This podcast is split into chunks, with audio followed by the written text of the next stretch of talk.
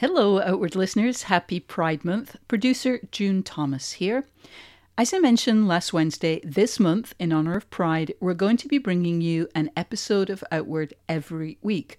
You'll still get the biggie on June 22nd, but we're also going to supply some shorter snacks of gay goodness along the way. Today, we wanted to share a conversation I had last summer with Joan E. Biren, known to one and all as Jeb. It was for Working, Slate's podcast about the creative process. And in the interview, Jeb discusses the creation, funding, and printing of her groundbreaking 1979 photo book Eye to Eye Portraits of Lesbians, which was reissued by Anthology Editions in 2021. I hope you enjoy it. Please join us next week for a delightful conversation that Brian, Christina, and Jules had about the big summer rom com Fire Island. Thanks for listening and stay gay, everyone. So, who are you and what do you do? Well, my name is Joan Biren. I also go by the name Jeb. I am a supposedly retired, but not really, photographer, filmmaker, and activist. So I should say before we start that although our paths haven't crossed all that much in the last couple of decades, we knew each other back in the 80s in Washington, D.C uh, when I was on the Off Our Backs Collective and worked at Lammas, I think. Um, and we were both dykes about town. Uh, but I also remember like filling in an official form every year so that you got a city press pass. So, you know, we, we and we were in the same kind of activist circles back then. Um, but you weren't part of the collective of Off Our Backs. You were kind of an independent creator, right? Yes, I think it's important to point out that through all my years of being a still photographer, I never had any institutional support. Mm. I never got grants or fellowships or any of that. And all of my uh, financial support came from within the lesbian community by people coming to see my slideshows and buying my books and so on. Your classic book, Eye to Eye Portraits of Lesbians, which was first published in 1979, um, but which has been out of print for many years, has just been reissued. So we've got a bit of a history based episode today. Um, we're not necessarily talking about your creative process today in, in 2021 as to what your creative process was back when you put this book together in 1979. So, what was your life like in 1979? Yes, so in 1979, I was a lot younger and I was out as a lesbian, and I was trying to find visual images of lesbians because I needed to see them, you know, and I, I couldn't find images that looked like me or you or hmm. our friends or our lovers. I, the images I found were either overly romanticized and, you know, white young, slim people, or they were the monstery, scary porno type images. Mm-hmm. So mm-hmm. I decided to try to make those images myself. And then when I had what I thought was a good number that represented a good cross section of our population, I decided to make a book. And I ended up self publishing for reasons we can get into if you want to. I mean, I know that when the book came out, it was the first book of photographs of lesbians by a lesbian, explicitly acknowledged as such to be published, which, I mean, first of all, that's a lot of firsts, but also I think a lot of kind of younger people who've grown up in recent years almost kind of don't quite believe that that's possible. Oh, they totally don't believe it. People all over the world don't believe it. So, creating the first instance of something is magnitudes harder than doing subsequent ones, even if subsequent ones are themselves hard. So, do you remember dis- not only deciding you wanted to do a book, but like deciding that you could? Well, I. That it would be possible? I did not know if it would be possible until I asked the women that I wanted to photograph if they would agree to have their faces and names in the book that said where the photograph was made. Mm-hmm. And that was sort of irreparably coming out for those people. Yeah. And anybody could get a book. And if the women had not agreed, there would have been no book. It was the courage of these women that made the book possible. And uh, there were many women who could not agree to do that. There were women who ran the other way when they saw a camera. And the reason is that there were great risks mm. to coming out at that time. And I absolutely understood why people would not agree.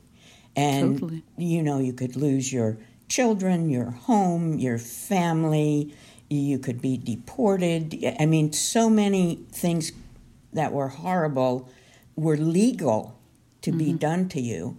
And yet, here were these courageous women who understood that lifting the burden of hiding, of lying, of denying who you were was also worth taking some risks. Mm-hmm. And it was by them showing other people that it was possible is, I think, a great deal of the power of this book was as the power of example and that it, it became sort of not only representational in that way, but aspirational mm-hmm. for some people.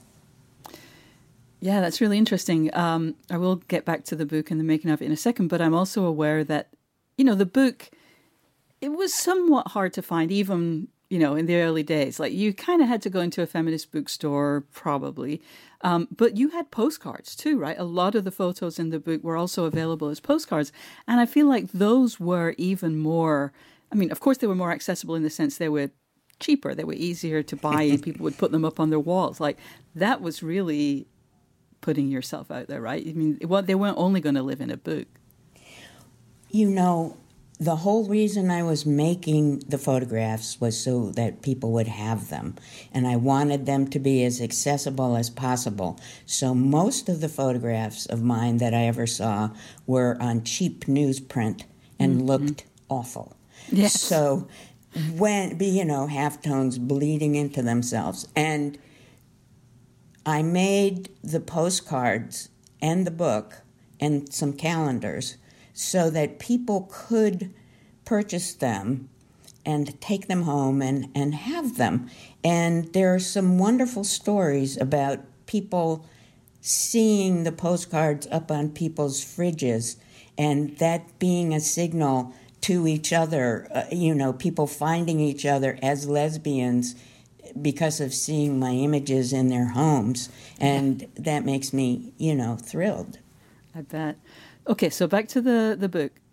You've made the decision you're going to do it. You've realized that women are are willing to have their photos, you know, go out into the world. But then you had to take them because these photos are not all just taken, you know, in your backyard. These women are all over the country. They're all different kinds of women how did you find them? Well, we have to remember there was no internet. Right. So it was difficult to find them. And what I did was travel all around, and I was sort of passed from friend to friend, and it was all word of mouth. I had a vision of what I wanted in the book. I knew it couldn't be just our friends you know, in Washington, D.C., because we were too alike. And mm-hmm. our politics, although we didn't have the word, were intersectional. Mm. So I would go to a place and I would say, Well, I need uh, a rural farming lesbian. Do you know any? Or I need a working class, you know, older woman. Or I mm-hmm. need whatever I was looking for, I would ask, and uh, people would say, Well, you could try this person, you could try that person. Well, I don't know, but ask this other person. And in that way, it was a very collaborative national uh, endeavor. So you were really kind of tapping into the network. And were you writing letters to people? Yes. so it would take a while just to hear back, right? I mean, we're so used now to just getting an instant response on email or Slack or something, but you had to wait for it to get there, find people, come back, right? I mean, do you know how long it took to kind of gather the photos? When did you, like, it came out in 79. Do you recall when you started taking the photos that were in there? I started in 1971, but the truth mm. is that the bulk of the photos were actually all done in the year prior to the publication. It must have cost quite a bit of money to travel around.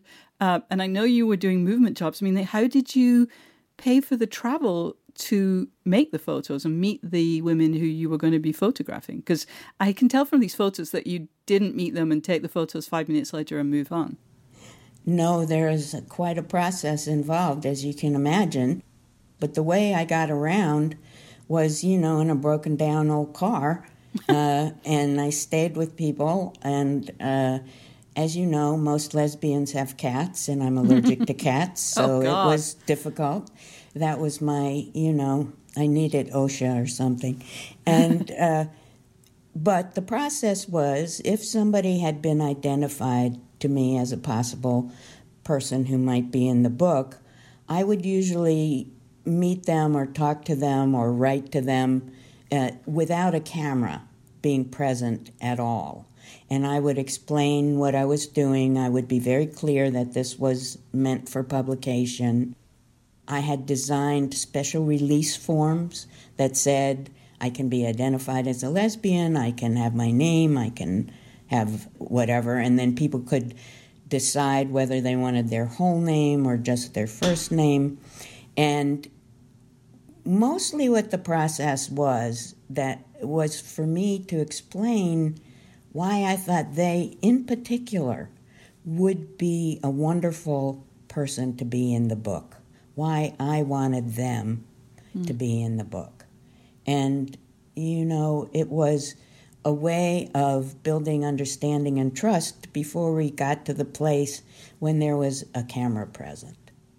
Would there be like a photo session? I mean, that feels like something you would do in a studio, but you were in their homes, you were in their fields if they were in a rural situation. Um, was there a general kind of picture of the experience of making the photos that eventually you know made it into the book or into into your other photographic output, if you will?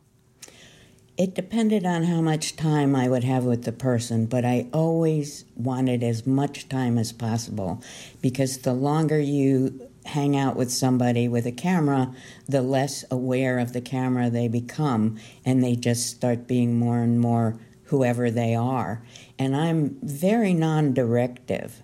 You know, I would much prefer the person to just do their life and let me, you know, follow them around. So if that was possible, that's the way we did it. If we had a very short time frame, I would say to them, Well, how would you like to do this? Mm. Where would you like to be in your home or in your space, and what would you like to be doing? And then, you know, we'd go from there.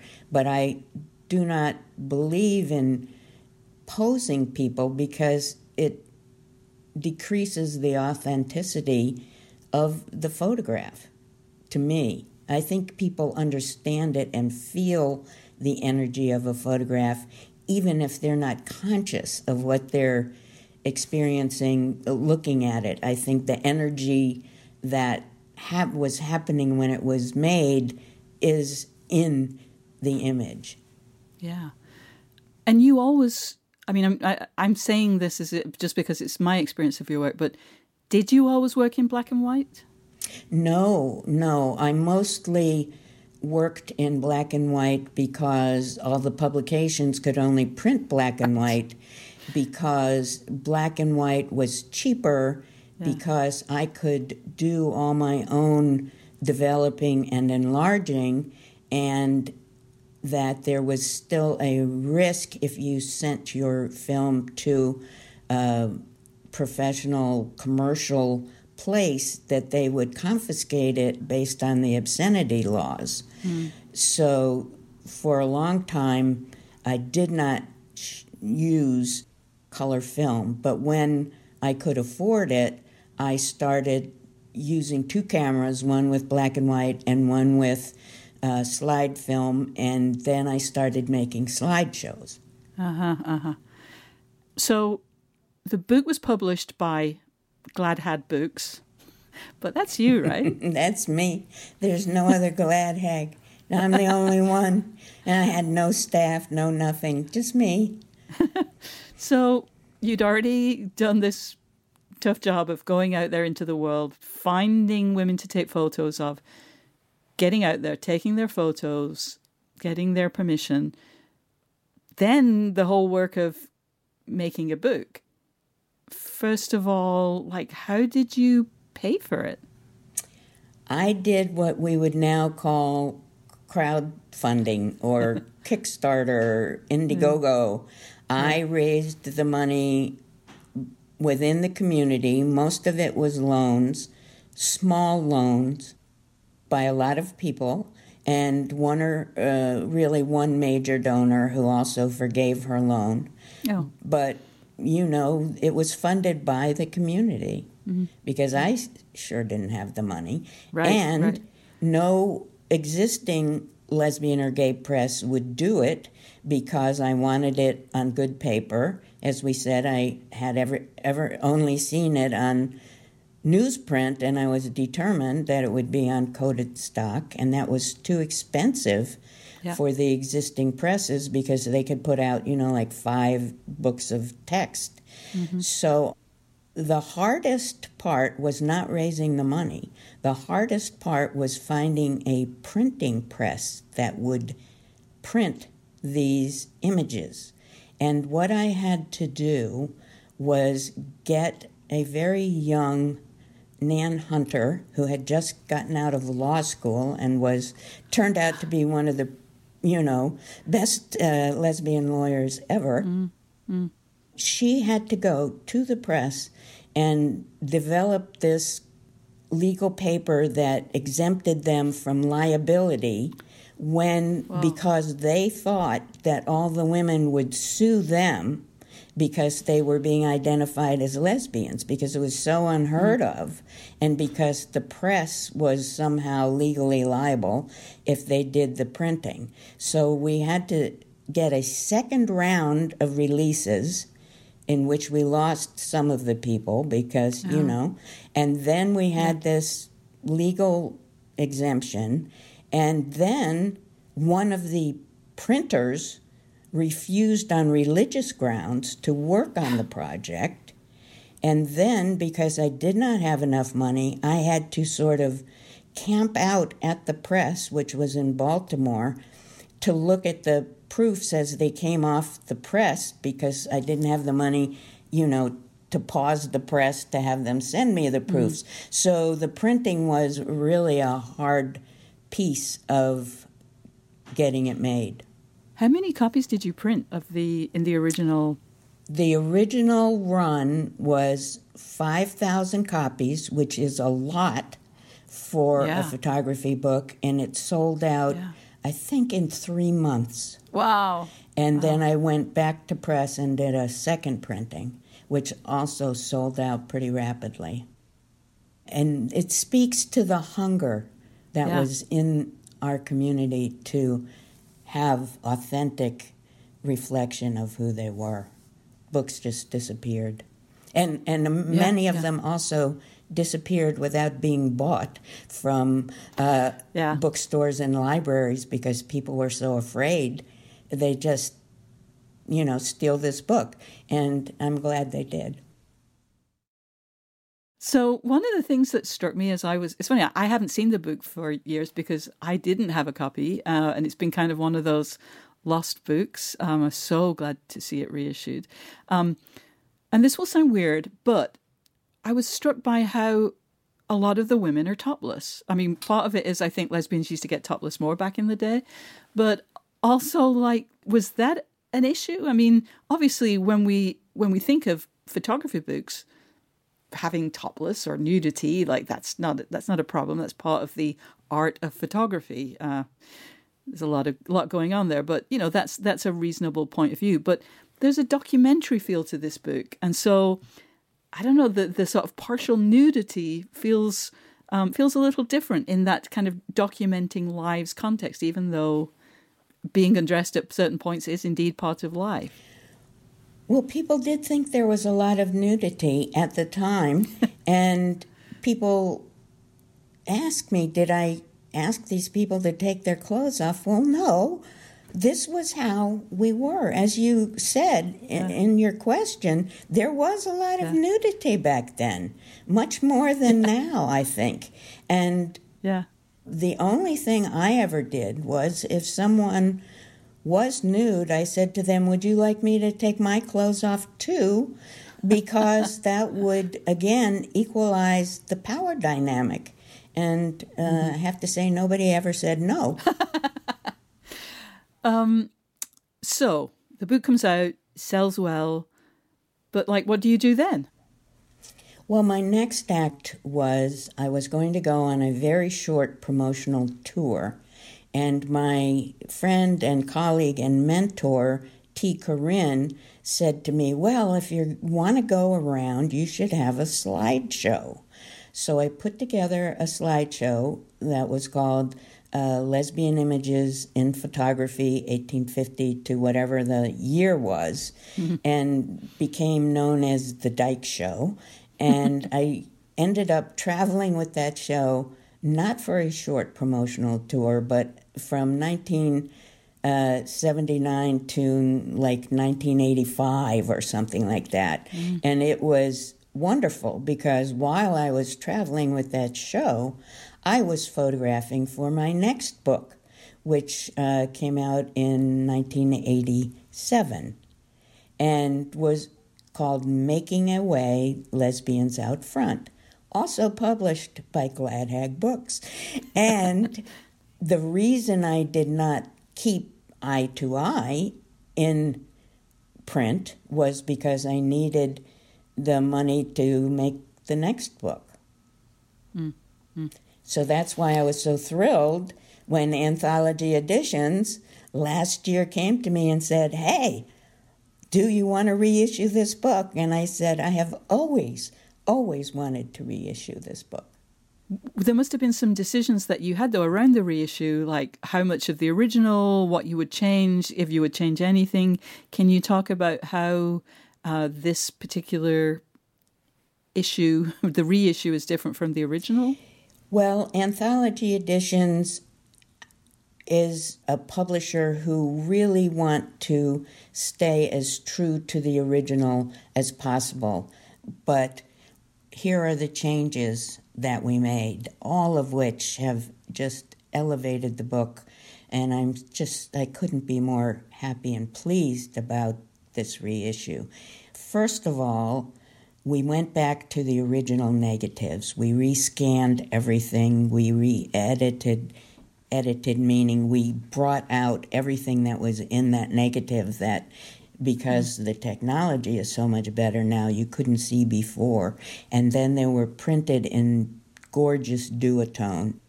So they are really uh, beautifully printed. And it's a hardback book now. And it has mm. this great feel to it cloth cover. And uh, yeah. inside, all the images are exactly the same the layout is exactly the same. The design, the font, all of that is exactly the same. What is different inside, besides the images looking so much better, is that we added two essays.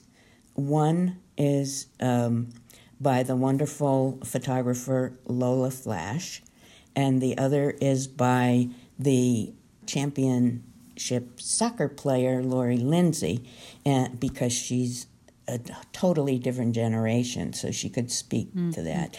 And we added an essay by Tee Corinne, uh, because even though she's no longer with us, because she was uh, so important to me, I wanted her mm. voice in there. And then I spent a great deal of time revising the notes and resources at the end of the book so that even though you can't click on the URLs, they are there. and in an updated version. So there's a lot of new text, but it do, it's around the core of the book being exactly what it was. Yeah. Well, as you say, um, you know, we didn't have the word intersectional back then, but uh, it is, there's a, a, a, lot of different kinds of women. Uh, it's certainly not all young white women. Um, but you, you mentioned having some regret about one group of people being maybe overrepresented and one group, and certainly some people being underrepresented. Can you talk about that?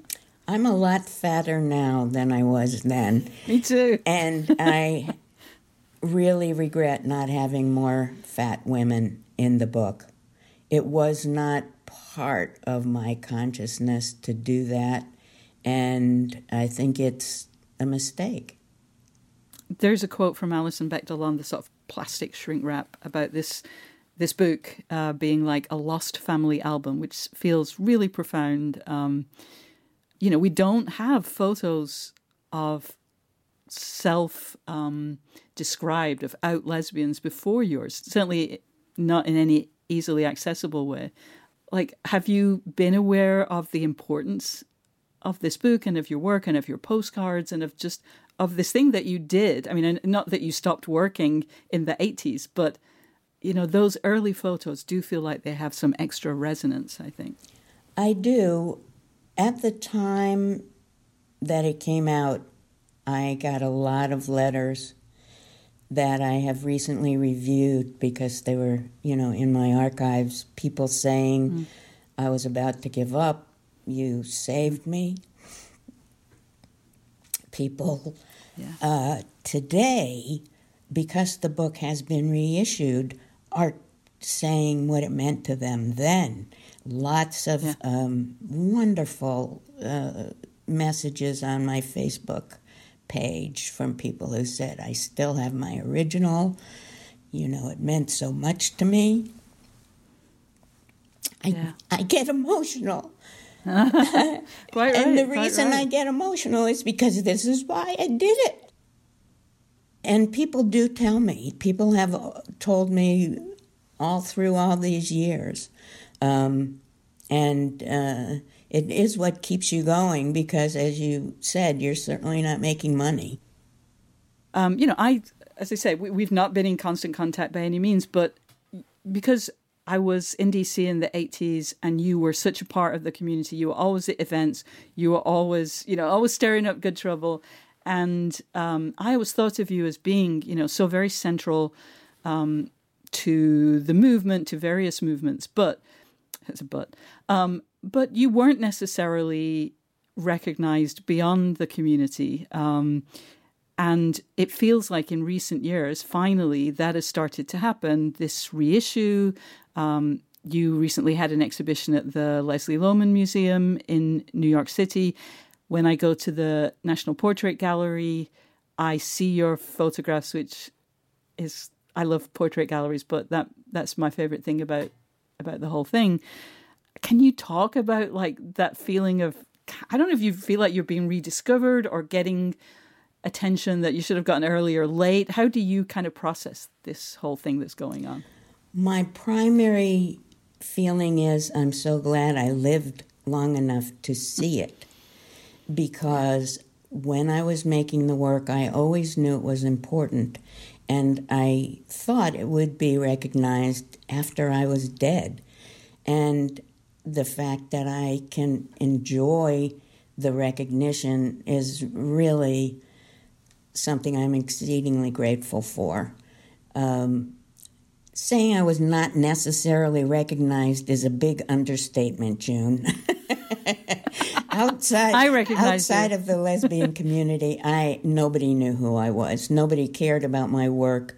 And the most surprising thing that's happening now well, maybe not the most surprising, but one of the things that is surprising to me is that my work is not only being recognized and acknowledged as important documentary, which is what I thought would happen, but it is being looked at as art and being appreciated as art. And yeah. that is beyond what I had hoped for do you have any regrets about choosing the path you did? Um, you know, you had other options. You were very, you're very credentialed. You went to a Seven Sisters College. You had a graduate degree at a time when many fewer people did than do now. Um, you spent three years at Oxford University, uh, but you chose a political path. And I imagine that young people might be sort of wanting to hear from someone who made a choice like that many years ago and, and uh, how they feel about it uh, a few decades later. I would choose it again in a second. I have no regrets. My parents had a lot of regrets that I did not become a lawyer. uh, so, so, my sister became a lawyer, but mm. I have no regrets. I really loved doing what I did for my whole life. If had I not loved it as much, I I don't think I would have made some of the sacrifices that it required mm. to be, uh, you know, an artist activist uh, my whole life, uh, and I just loved the life that I had. I loved the work that I did. Joan E. Biren, thank you so much for chatting today. I'm forever a fan. I'm so glad we got to talk with you about your the process of making this amazing book on working. Thank you. Thank you, June.